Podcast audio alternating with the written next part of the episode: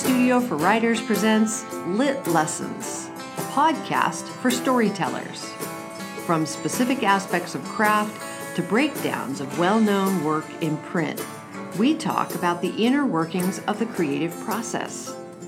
In this episode, we discuss John Steinbeck's classic of Mice and Men. We identify the hero, the inner and outer arc, and make scene and plot comparisons between the book and the movie version starring Gary Sinise and John Malkovich. To get the most out of these conversations, it's probably good to read the book or at least read the plot summary online. And what you'll be hearing are excerpts from the various classes that discuss this book at the Blackbird Studio for Writers. Enjoy.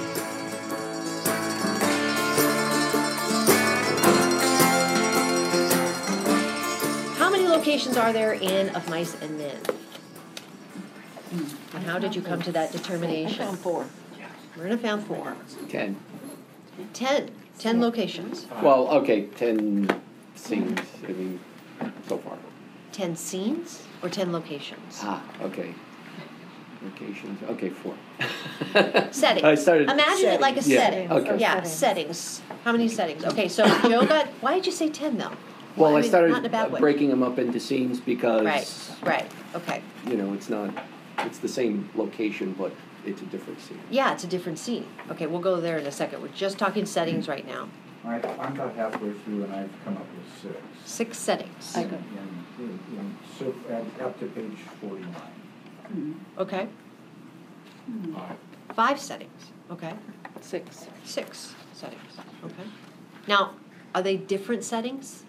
But Or you- they now going you're saying back? settings, but last week you said location. Same location setting. Okay. Maybe Are one the- of them goes back.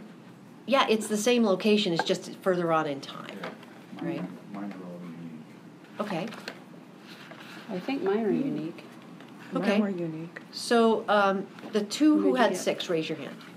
Six. Oh, the four who had six. Okay, so you guys hammer that out. Tell me what the four, uh, six locations are. I'm ready. Uh, any one of you four. You guys can also talk among each other. One was the river, two was the bunkhouse. Um, Three was the bunkhouse again. Why did I? Yeah. So that's one.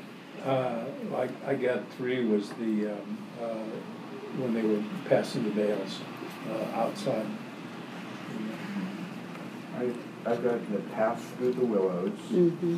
the sandy bank under the trees, the bunkhouse, outside the bunkhouse in bright sunshine, the wash house and the horseshoe pit, um, and that's up through half the book. Um, I have Crooks, um, little shed. Yeah, I have that his too. room. There's also the scene on the road when they're on their way to the ranch. Yeah, that's the first one, I think. isn't? Mm. I have, um, Are you talking about the movie or are you talking about the book? I'm talking about the movie. No. Oops. Because the movie does have the road and the horseshoe pit. But I don't think the book has the horseshoe No. pit. Yes, Where's You the the sound, horseshoe but pit? you don't. You hear it outside. Yeah. Page thirty-nine. But they're outside, the horseshoe? Yep. I thought it was all. Page thirty-nine. Why don't you read the top of that page? There was a clang of horseshoe on iron stake outside and a little cheer of voices. Okay, but that's outside. Outside. The location from which that, that sound is heard is inside, which is inside uh-huh. where? The bunkhouse. The bunkhouse. The bunkhouse. Mm-hmm. But they're, okay, so it doesn't. You're not out there. That would be a setting. Imagine you're a stage director and you're reading this book and somebody is hearing a sound that's outside. That's not a new setting because we all have, don't have to move out there. It's a sound within the loca- location of the bunkhouse. Does that make sense? Okay, yeah, no, I know. Yeah, Okay. yeah, okay. So that's, okay, the horseshoe pit, and somebody else said the wash house. Hmm. Where's the wash house at? Page thirty-three. Uh, about halfway down from the washroom nearby, but that would be, I guess, the same thing. The sound. We're referencing it and can picture it. Sound of running water. but- You're re- you're referencing it, but the narrator, I mean, the the the the mighty action is in the bunkhouse, right? I have, the last three I had were the bunkhouse, shed off the barn, and the barn. Shed off the barn. Are you talking meaning- about Crooks? Yeah. Crooks I had Crooks. Yeah. The He was the harness room. My page numbers are different. What did you have? How many locations? You said four. Yeah, I know, I didn't get, I haven't gotten that far. I had four. Okay, so the six people, the people who had six, talk among yourselves. You said it all. We have the river, we have the bunkhouse, we have Crooks's room, we have the barn, we have the horseshoe pit. That's a total of five. There should be one more. left one out, the path through the willows. Path through the willows. Before they arrive at the And that riverside. one, they actually, they really truly are there. So let me just double check my six people. The river, the bunkhouse, Crooks's room, the barn, the horseshoe pit, and the path through the willows. And then there's also the washroom. I thought we took the horseshoe pit off. We have, Yeah, I but I did just want to too. make sure that that's what you guys picked up. And we've also taken out the washroom. Okay. We've taken out the wash. Okay? I had three on the first three pages. Three locations. Isn't this revealing? It's revealing because it shows your understanding of location or setting and how you're applying it to your own writing. The reason that we don't see this is because it's just blurred around us. We're in a location right now. How much time have you spent studying it? Do you know really what's going on at your feet?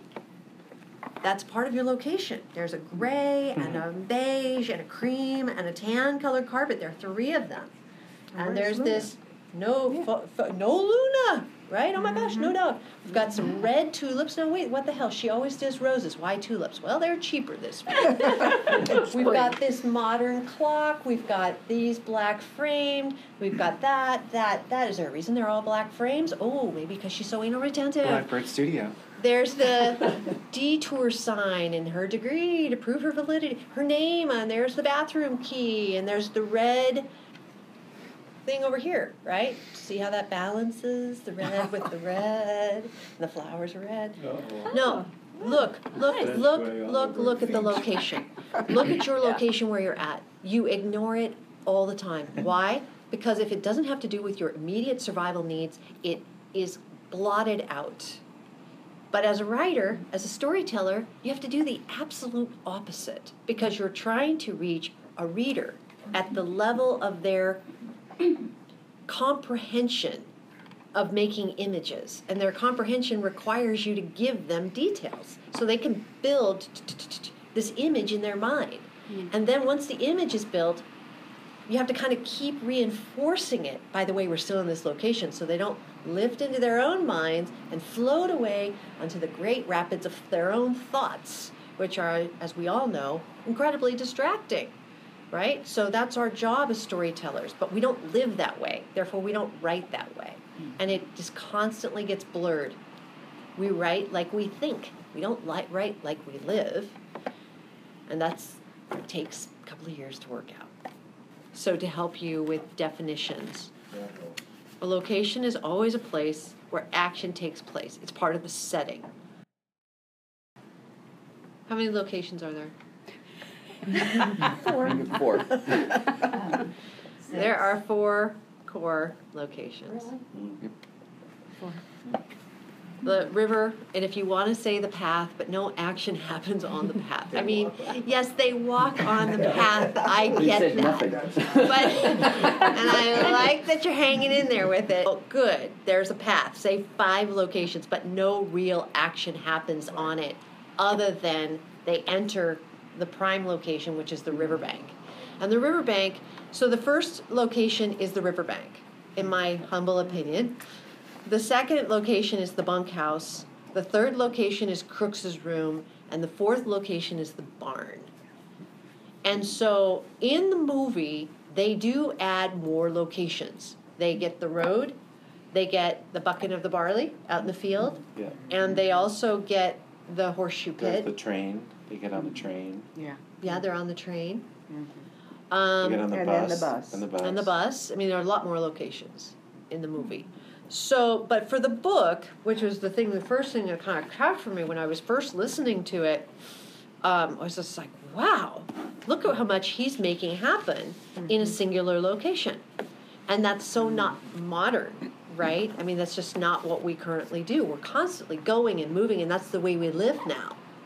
But if you really look at the way they lived back then, it really was bunkhouse, barn, and, and, and riverbank. You know, uh, it was pretty much which made me kind of laugh because he really captures the slowness of the time, the the dusty quality too. Just kind of there's nothing more to distract you, and the loneliness within those locations I thought was just poignant.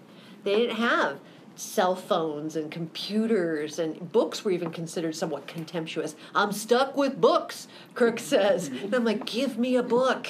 Give me a book. But that's a different world than I live in. Now, did you mention the river? Yes, the river, Okay. the bunkhouse, Crooks's room, and the barn. Okay, now the reason that those are locations is because that's where the action tra- takes place. Takes place. Okay, the very first scene location is page one in the description of a few miles south of Soledad, the Salinas River. Right? I mean, that's the set mm-hmm. right there. And then we have a very specific description that gets closer and closer. Think, remember we talked about the wide shot of the camera, mm-hmm. then the medium shot, then the tight shot, go. That's kind of how we write. We don't want to go wide shot, tight shot, medium shot. You know, we want to have this kind of easing in. If you're going to go back hmm. out, medium shot, wide shot, but not wide, tight, wide, medium. You know, it just messes with the reader's mind. Remember, setting isn't just a location, it's the four things, right? It's duration, it's period, it is uh, conflict, right? Level of conflict. And its place.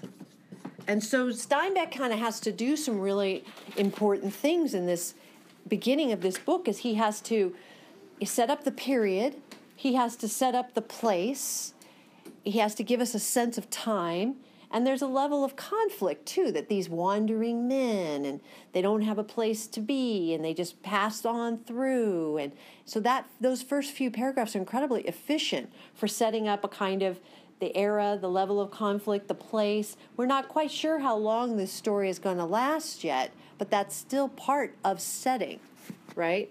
Setting. So when I'm asking you about setting, and then I say, find me a location, I'm telling you to find me an aspect of setting, but setting is so much more. So when you said, well, you told me location, not setting, I'm telling you part of setting. It's a piece of the setting pie, right? I'm asking you to find me a fourth of the setting pie, which is location, because the place is where all the arc of the story happens. That's what you're doing.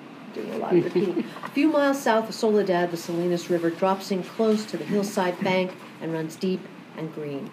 The water is warm too, for it has slipped, twinkling over the yellow sands in the sunlight before reaching the narrow pool. This is so beautiful mm-hmm. to give you a sense of time, right?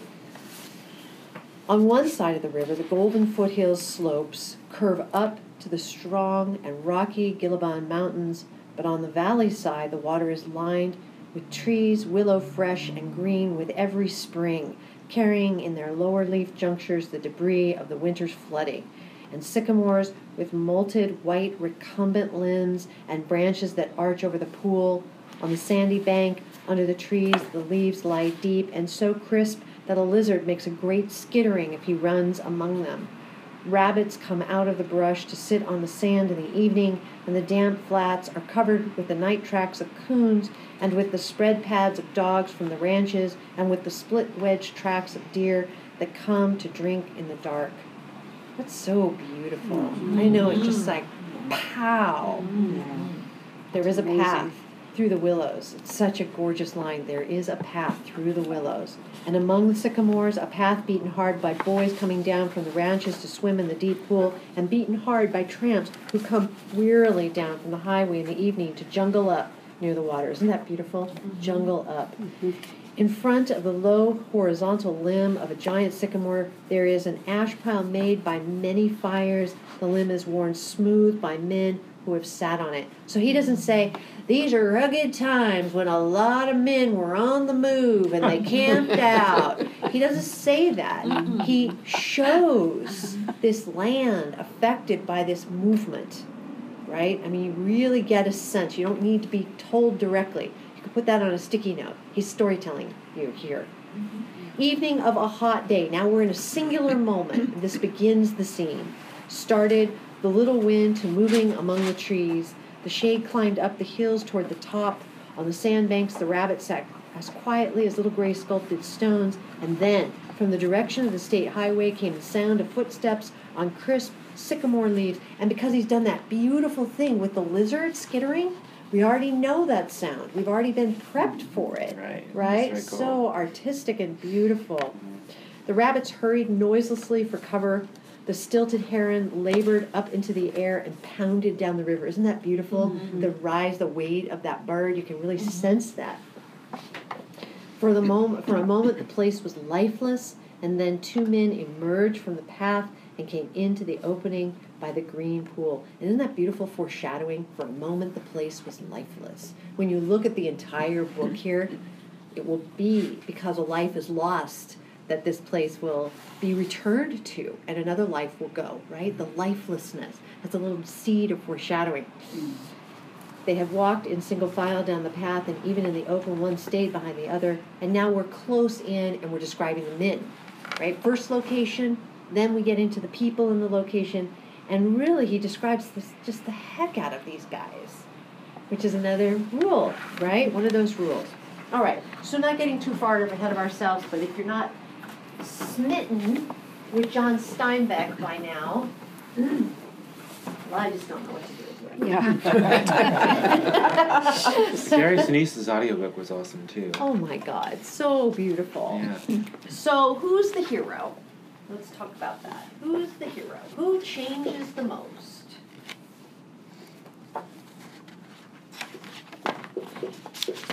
Well, it's hard not to say Lennie because he ends up dead. Yeah. But Yeah, that who may changes the disqualify him, probably George. So we say George. Someone says Yeah. George. Why George? What what what case can you make there? He winds up killing his best friend. At the, on the first page, second page, He foreshadowed that really well too. The tension between them. Oh yeah, yeah, it's beautiful. Mm-hmm. So tell me what you want to read me a line there, Linda. um, on, uh, the second page, uh, George, uh, told Lennie, don't drink so much, you're gonna be sick. George was Lennie's caretaker. Okay, so um, what Linda's saying is on page, uh, well, for me, for the smaller book, you have don't drink so much. Um, Lennie, Lennie, for God's sake, don't drink so much. Lennie, you're going to be sick like you was last night. So George has established himself as the caregiver of Lennie. And it gets repeated throughout that we travel together, we look out for each other. That's what we're about. I, I promised your aunt I'd take good care of you. And it's also in the actions in Weed that he slept in an irrigation. They went into the irrigation ditch all night, breathing, you know, in the reeds while the lynching mob went by. And so he was willing to risk so much for Lennie, and that he would, you have the sense that he will continue to risk so much for Lennie, right? And that he wants to make a safe place for Lennie, even with the rabbits and a home and his own. I think it's more than a stake. I think he wants a place where Lennie will be safe, but he doesn't overtly say that. I think he also has a dream for his own place. A man should have his own place. In some respects, George didn't change at all. He started out protecting Lennie, Lennie, and in the end, he was still protecting Lennie. Okay, so is George the hero then? I think so. So, but he has to change. He has to change. So, if you don't think he changed, then that makes him a, spe- a specky hero.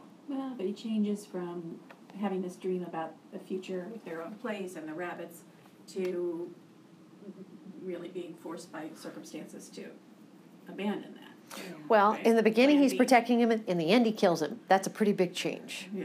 right? So he's changed. Right. He's uh, gone 180 degrees. So that's a hero, right? Isn't he still protecting them? And then there's the Yeah, ketchup, in a way, which yeah. of course is red. Yeah, that's good foreshadowing. All over your beans. Yeah. Um, okay, so if we've established that George is the hero, then what's the outer arc? What's the outer arc for George? What what is what is he after? What's at stake? Is it just I will do whatever it takes to protect Lennie?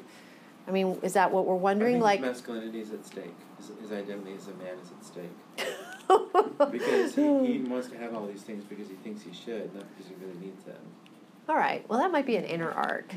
That's a very deep psychological study of him. Okay, let's think about the bird artist. What was at stake at the bird artist? Will, Margaret, and Fabian get together. That was always at stake because there was always something pitching back against that, right, with the marriage. So that was the outer arc. Like the, there was a love love arc. So the arc with George is Will the two of them end up getting a place of their own where they can raise rabbits and have? yeah, will will they end up in a safe place? Will the two of them end up in the same place? Because he does describe the two dreams. The one is I want a place of my own, and the other one is a place for him with George, right? Yeah, there's some real tension between He's got. I want to take care of George and also life would be so much easier if I wasn't dragging Yeah. up Lennie. Okay. I want to take care of Lennie, but life would be so much easier if I wasn't dragging him around. So will they end up in the safe place or get a stake, right? You could also argue that the outer arc is will Lennie screw up? Yeah, there's a real sense of danger around. I mean, there's all, you're always chewing on your nails. What's Yeah. Lennie going to do now? What's going to happen? Will Lennie screw up again? So the inner arc is what? I mean, I don't know if this is right, but I'm asking who is George without Lennie?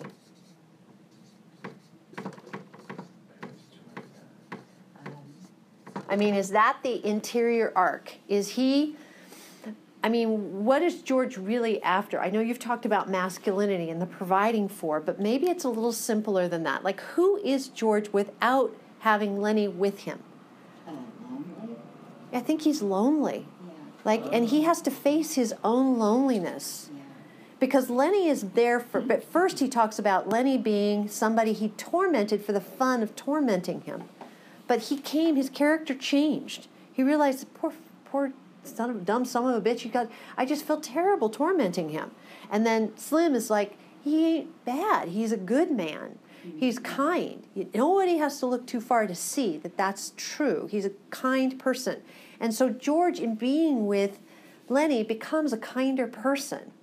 And it's shown right in that story he tells Slim. Like, I'm a better person because of Lennie. He's not saying it that new agey, but so who is George without Lennie? George grows with Lennie in his presence. He's becoming a better, finer version of himself. And Slim even says, You know, you are a smart guy. And he says, If I was so smart, I wouldn't be bucking barley. So George has a low sense of himself. And Lennie brings out something better in him the protective, nurturing qualities and the kinder qualities. There's- yeah, there's this nurturing, feminine maybe. The feminine comes out in George. So, and and really, this is a world bereft of the feminine that kills the feminine, right? Every primal being, creature that comes into Lennie's presence, it's too fragile. It gets destroyed until the girl comes along and she gets destroyed. The one girl, and they all want her, but they all know she's bad. So there's no feminine here.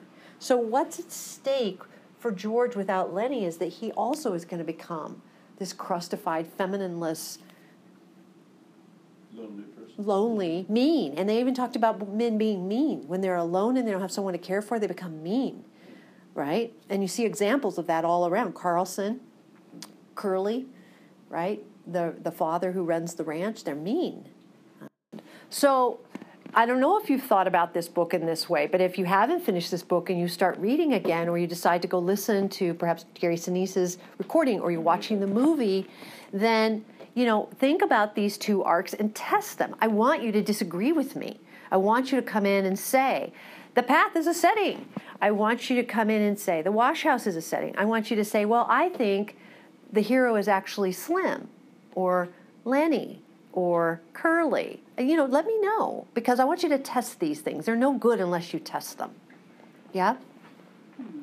So go and read and see if this is the inner arc in your opinion, because there's always the outer story and then there's the inner story. And the inner story, the outer story is what allows the inner story to happen.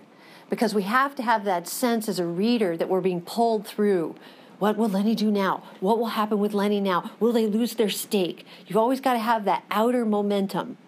And that allows the quietness of the inner human story to because if you only did this, we'd probably be bored as readers. Yeah. We wouldn't there's two things going on, is what you're always. yeah. Yeah. Yeah, In memoir or fiction? Uh, yeah. Okay. I mean, in a really good memoir.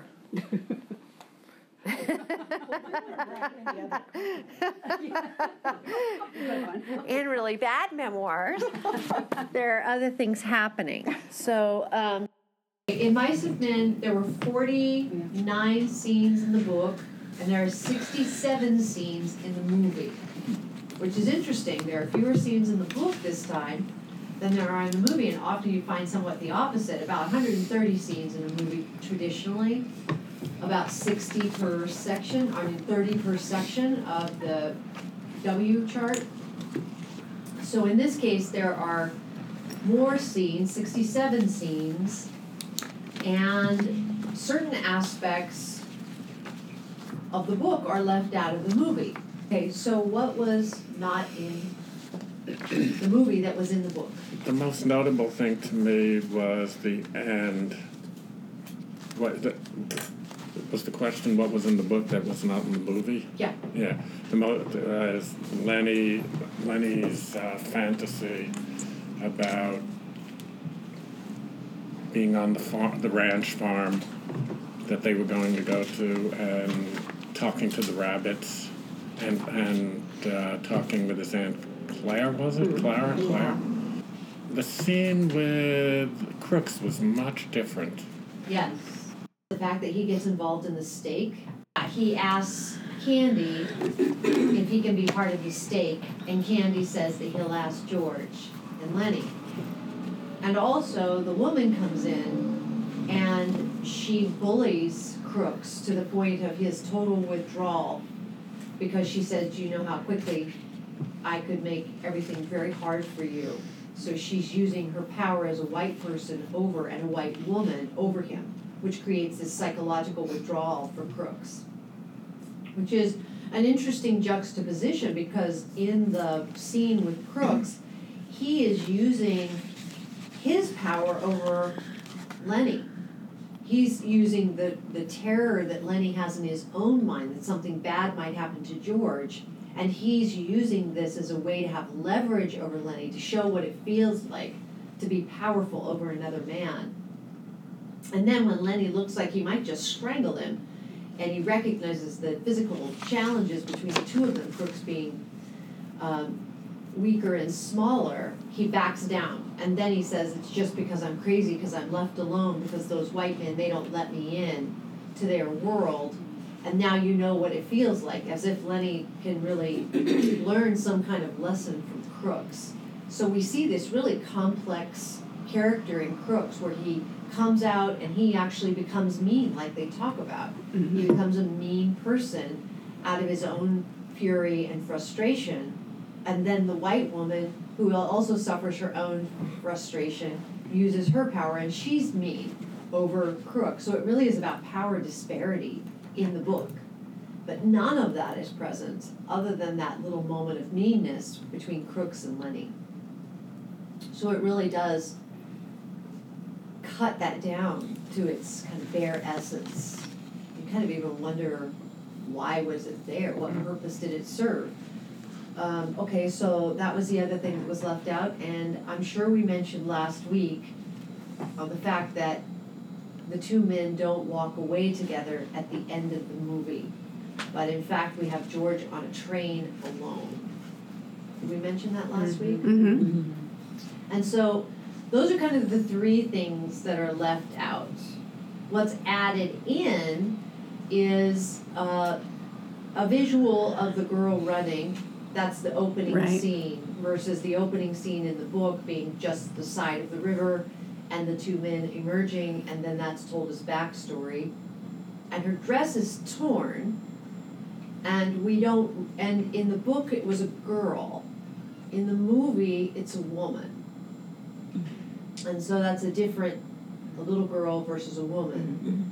Um, and the story isn't really told in the same way. Like he just wanted to touch the dress, and he, I think he does tell it to Slim, but there's some implication that might there might be more to it. When the girl walks on the set in the movie, Lennie grabs his crotch. In the movie, and it was something you might not have noticed, but Mhm. that immediately sends the message to the viewer that Lennie is a sexual predator. Mm-hmm. One, we have a different opening. We open with the woman running with the torn dress. It's a woman versus a girl in the book. And that aspect of the story doesn't come in until well after it's set up. Two, when the first appearance of the girl happens in the story, Lennie grabs his crotch in the movie, but in the book, there's no implication that there's a sexual attraction. There's only a curiosity about the woman. Midway through the book, there's a long scene with Crooks interacting first with Lennie, showing a power disparity between Crooks over Lennie. And then Candy comes in. There's a discussion of the stake. Crooks asks to go and be part of the stake. Then the girl comes in and she starts to show this very intense power over Crooks to the point of threatening his very life, which has Crooks withdraw. None of that is in the movie. There's no stake, there's no woman.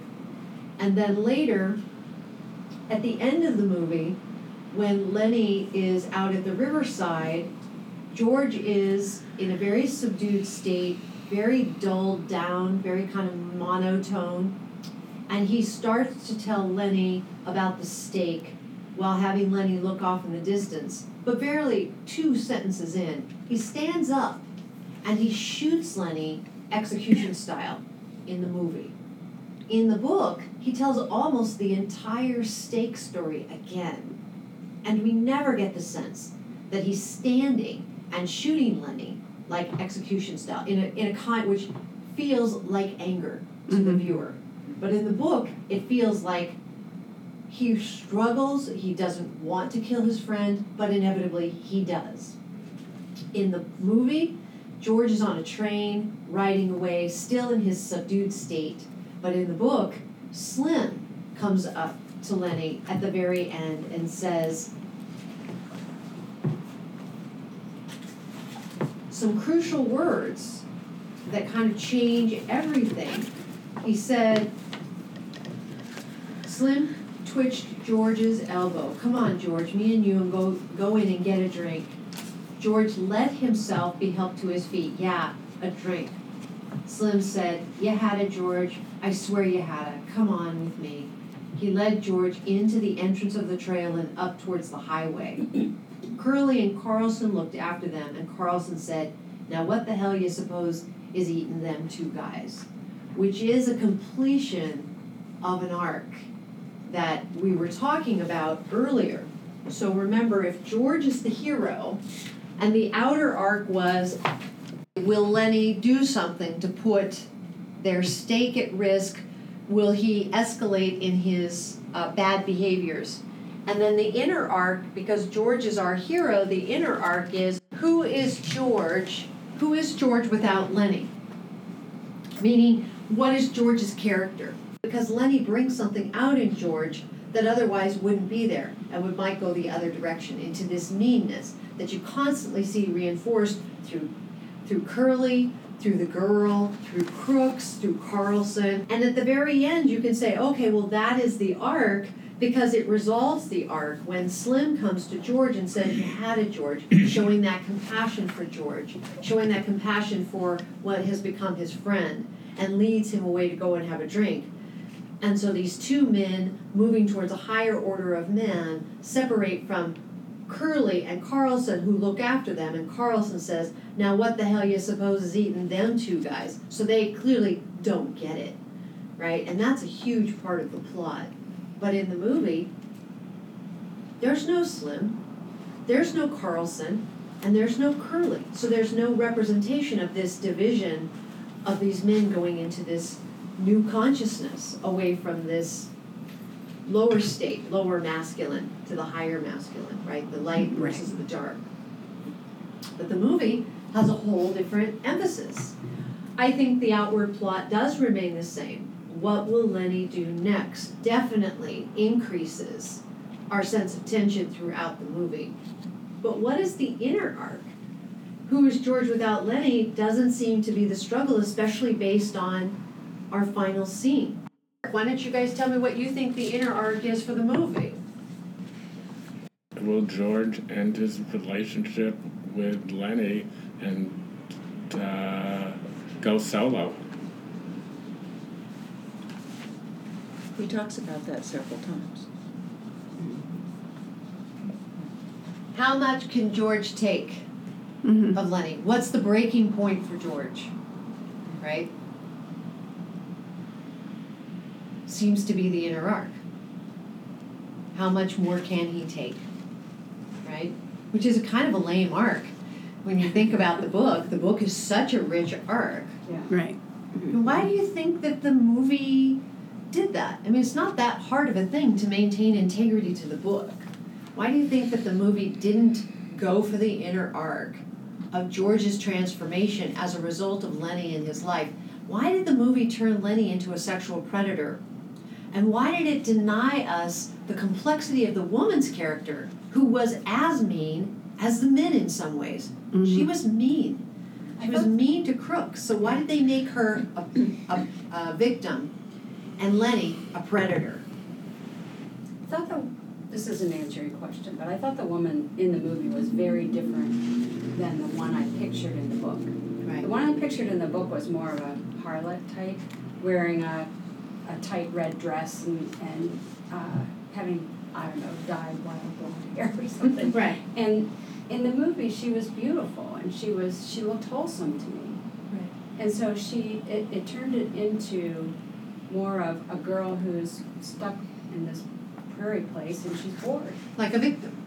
Yeah. She's a victim. Yeah. Right. And Lennie's a predator. I mean, why would they have Lennie grab his crotch in the movie? Yeah, because the I- movie really does express more of that dark masculine energy without all the emotional nuances, without George's internal struggle about what's best for Lennie and what it's it's really about the anger and the crotch grabbing and the um, the the dark energy. I think movies go for the dramatic. Um, so having Lennie be a sexual predator is, uh, you know, interesting, dramatic. And then women are not treated fairly in movies. As a mean uh, harlot woman, she was kind of interesting. But they toned her down. Because it's just kind of, they went for the simplest possible Yeah. interpretation. That's the word. Keep it simple. Yeah, because Yeah. uh, the viewer must be too stupid to understand the nuances of human character. Yeah, right? so hit him over the head, have Lennie grab his crotch, and have this pure woman be a victim. Right. You know, that way they'll get it. Well, I thought you were going to say the common, what commonly appeals. I mean, people commonly go for sex stories. Maybe there's some kind of belief that moviegoers are not very intelligent. But that's oh, Well, yeah. the stereotype They went with stereotypes. We can also generalize that movies are going to appeal to plot and action rather than character development. I mean, I think Right. that's Right. that's a fair thing to say, Yeah. and that uh, hey, you're starting off with of mice and men. You already have an audience. You know, the movie appeals to the masses. Like, oh yeah, predictable, big dumb guy, and here's the poor innocent girl who's just misunderstood, who becomes his next victim, right? But after you read the book, it kind of may I don't know about you, but kind of pissed me off because um, No we, justice. as a species really need story to grow. We need story to increase our empathy, not our insensitivity and our stupidity. I think there's plenty of stupidity on the planet already. Do we need really more to reinforce it? Or Well, do we need to be to make money. tested? Mm-hmm. Yeah, well, it becomes more about money, more about lulling the masses, more about giving them what we think they want versus what the author intended and what this great piece of literature was about. It's about loneliness. It's about how people become when they're isolated from one another. It's about living a life that has no substance or value, just working and then getting drunk and getting laid at the end of the week. That's not a life. People aren't evolving. And so this book really speaks to that. And that's, I think, why it's a classic. Because, and it's so short, but so poignant. What would be the controlling idea of this story? Hmm, That's a very good question. Let's review controlling idea. A single sentence describing how and why life undergoes change from one condition of existence at the beginning to another at the end. So the controlling idea, I'm gonna grab my glasses so I can see things better. The controlling idea then, life begins, there's one condition of existence at the beginning. And the one condition of existence at the beginning is we have each other. They are there for each other. I've got you, you've got me, we look out for each other. Other guys, they travel alone, but not us. We're together. There are limits to unconditional love. I think would be a controlling idea. What are the mm-hmm. limits? There are limits to unconditional love and connection. Because in this situation, murder becomes the limit for George. He can't, I think, as a human being, get behind what Lennie has done. He knows that he's come to the end of the line. Now, if it was only about staying connected and having one another for each other, he would have found a different way to solve this problem. They could have gone into an irrigation ditch again and hid and waited it out. They could have jumped a train. They could have done a lot of things. The author could have done a million things to get Lennie and George out of this situation. They got out of the situation of mashing up Curly's hand. That wasn't the limit. In fact, they created a bunch of conspiracy. You got your hand caught in a machine, mm-hmm. right? So we see there that a group of people will protect someone against darker forces. But this, snapping this girl's neck, that's kind of the end of the line for George. Does that make sense, Catherine? So the condition at the beginning of the story was companionship at any cost, connection, devotion to each other. And at the end, there's a limit to that. Maybe then there, what it's telling us is that there is no such thing as unconditional love because there's always a condition. There, if there's a limit, how can it be unconditional? As long as there is a human being involved, there are limits. Mhm. Society involved with rules, governing rules. Yeah, it would be society that would do the limiting because, as you said before, I'm not so sure that if this incident wasn't basically witnessed by these other people, that George would have that George would have, yeah. Yeah. Well, And I'm thinking that George killing Lennie in the end wasn't that wasn't so much that he had reached his limit. He crossed the line. It was it was a continuation of his responsibility mm-hmm. for Lennie. It, it felt to him like it was the final thing he could do to protect Lennie from something that may be even worse. I thought, thought so too. Mercy, Very it's a much, mercy. yes, and very much Unconditional so. love. Yeah, George. Right. So I yeah. don't think it was the end of the unconditional love. I think it was the ultimate mm-hmm. playing out of this sense of responsibility that he had. The the promise that he made to the aunt, I will take care Well, of this him. is assuming that the controlling idea is connected to one character. It's not. Mm-hmm. A controlling idea is connected to the entire story. So at the beginning, Mhm. there are no limits to un- unconditional love. George has protected Lennie no matter what, right? Mhm. In order to live. And in the end, he is still protecting Lennie, but it's not in order to live, it's to have a less painful death.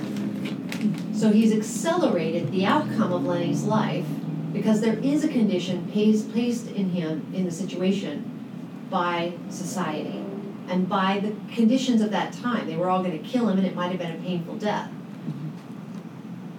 Right? I mean, George knew that Lennie had to face justice. George wasn't denying that. He was saying, can we find another way? Can we bring him in? He's like, even if they do bring him in, they're going to cage him up, George, and that's not good.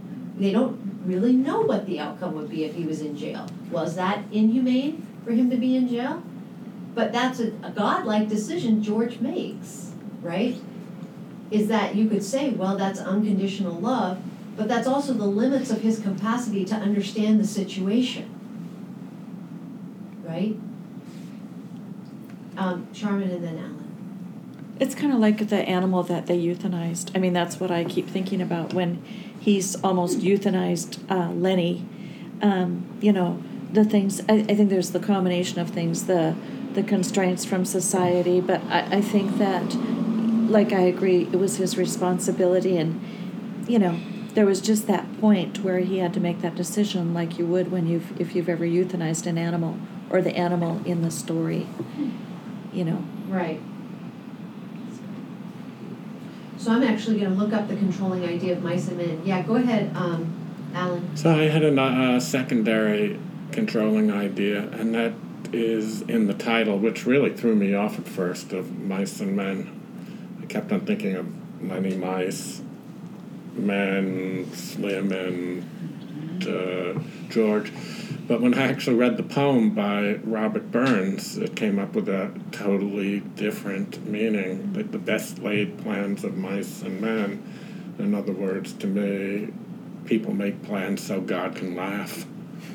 Um, and which is what happens in the poem.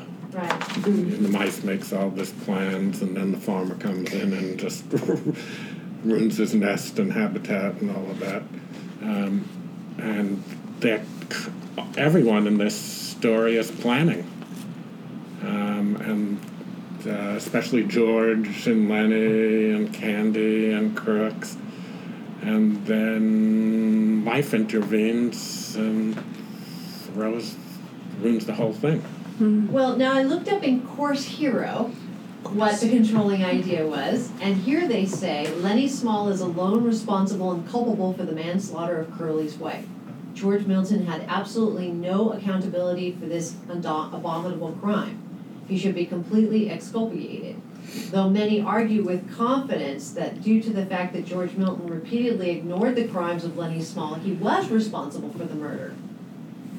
That's interesting, isn't it? That's a totally different direction. It's like And why is he responsible? I do not agree. And why do we have to take their word? I do it? not agree Well, with no, that. that's why we're having this, that's why we're having baloney. this, a conversation. Yeah. This is not necessarily to say what, what it is or what it isn't, but the controlling idea, remember, the controlling idea was created, well, the, the term controlling idea is like a, um, increase of theme.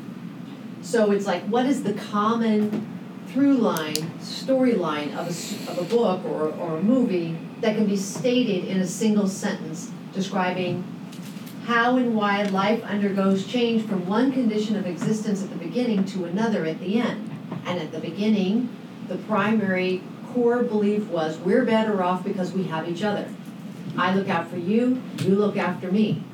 And maybe the controlling idea is there's only so much looking after one man can do for another, right? Because inevitably, each man is responsible for his actions and held responsible independently.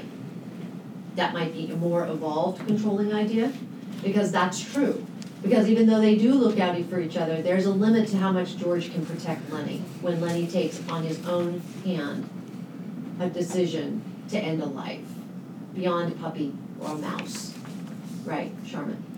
Well, I kind of think the theme or whatever is it starts out, the setting is Soledad, so it's alone. Everybody's kind of born into the world alone, and they're making their own ways and have their own lives. But when it really gets down to it, the scene in, in chapter four with um, Crooks is where he says, you know, it don't don't make no difference if someone doesn't hear or understand. The thing is, they're talking, and um, it's just being with another guy. That's all. So I think people may start out alone, but ultimately you realize in life you need others. And if you look at all the different characters, everybody is really kind of on that. They're either unhappy because they're not belonging or they're not connected. And even in the end, um, when Lennie is killed, then he and George, George and Slim go off together. So there's more of the seeking of a connection with another human. So state that in the form of a single sentence describing how and why life undergoes change from one condition at the beginning to another at the end, as a controlling idea. We start out alone, but humans need others. And that's the essence of what of mice and men? I think so. Okay, interesting. Um, maybe the controlling idea in mice and men is related to the strength of friendship. There, they have, they were, the friendship went all the way through. And what, how far will someone go within that friendship? At first, it was just a matter of keeping Lennie out of trouble. Right. But in the end, because of that friendship and the connection between the two, George was willing to go to the ultimate. I can't help but think about the, the, the immensity and strength of Lennie and his extreme vulnerability being together in that guy. And how much a part of the story that was, because he could buck the, whatever it's called, the weed or whatever, mm-hmm. more than, way, you know, ten times more than any man.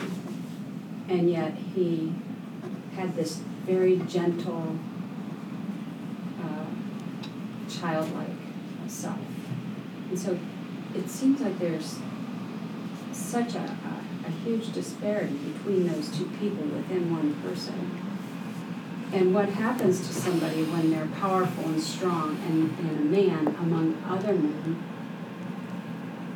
Uh, what happens to that person when things go wrong? Um, Michelle, when you said, oh, I'm losing my train of thought. Unconditional. No, about about protecting him and killing him in the end, and how he was actually um, he was protecting him from what would have happened to Lennie because Mhm. Lennie wouldn't understand. Mm-hmm. If he was Mhm. dragged to jail and, and, and taunted by people and people hated him and everything, it would have absolutely destroyed him even before he was hung or shot or whatever was going to happen. And so George was protecting him from that. And I think George killing Lennie was an act of friendship. I do too. He was protecting him. Okay, so the controlling idea, back in your story by Robert McKee on page 115, says the controlling idea has two components value plus cause. It identifies the positive or negative charge at the stories of the story's critical value at the last act's climax. And it identifies the chief reason that this value has changed to its final state. So at the beginning, we stand by each other, we protect each other, and in the end, he is shooting him in the back of the head. I will protect you no matter what. We're going to stick together. We travel together. We look out for each other. That is not happening. So it's a complete flip. Even if it's a compassionate act, taking a person's life is not protecting them, it is choosing to be God. It's George.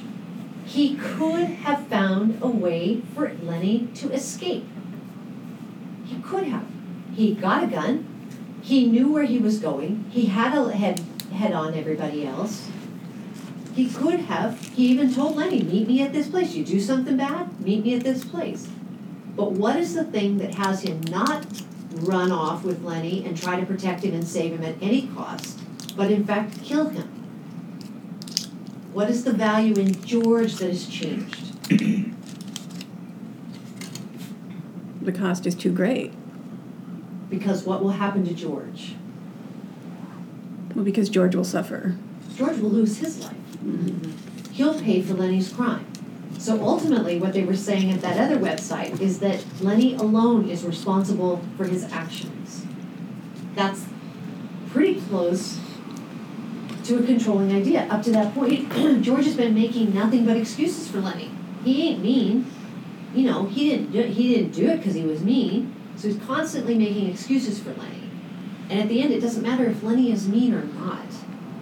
Now he's done something that's so severe that if George doesn't do something, he'll be twisted into this act and he could lose his life. So George has ultimately chosen his life over Lennie's. While you could say it's a compassionate act, George is free. And if George had partnered up with Lennie, he would have been caught up in it, which he says in the final one of the final acts of the book. I don't want them to think I was a part of it. Make sure that they don't think I was a part of it. Don't let them know I've been in here, right? So he's already self-preserving right mm-hmm. there. Wow. Oh yeah. So there, if you kind of focus on the the the controlling idea from the value, what does George value that changes abruptly, then you have the answer to the question. So it's really wonderful conversation, you guys, to get into this controlling idea. Thank you for asking the question. What is a controlling idea? What are the uh, what are the two aspects that go into it? Value plus cause. And it's at that climactic moment when our character flips from either positive to negative or negative to positive that we see the outcome and we see the change. And then we track back to the beginning and we see how the character was one way and how they flipped to be another way and then why. And that's the core value. Ultimately, George chooses himself over Lennie, right? Because Lennie is responsible, and that's the limit of friendship. You've been listening to Lit Lessons, a podcast production of the Blackbird Studio for Writers. Find out more about our immersion studies at blackbirdstudiopdx.com. The music for our production was provided by The Dimes. Thank you.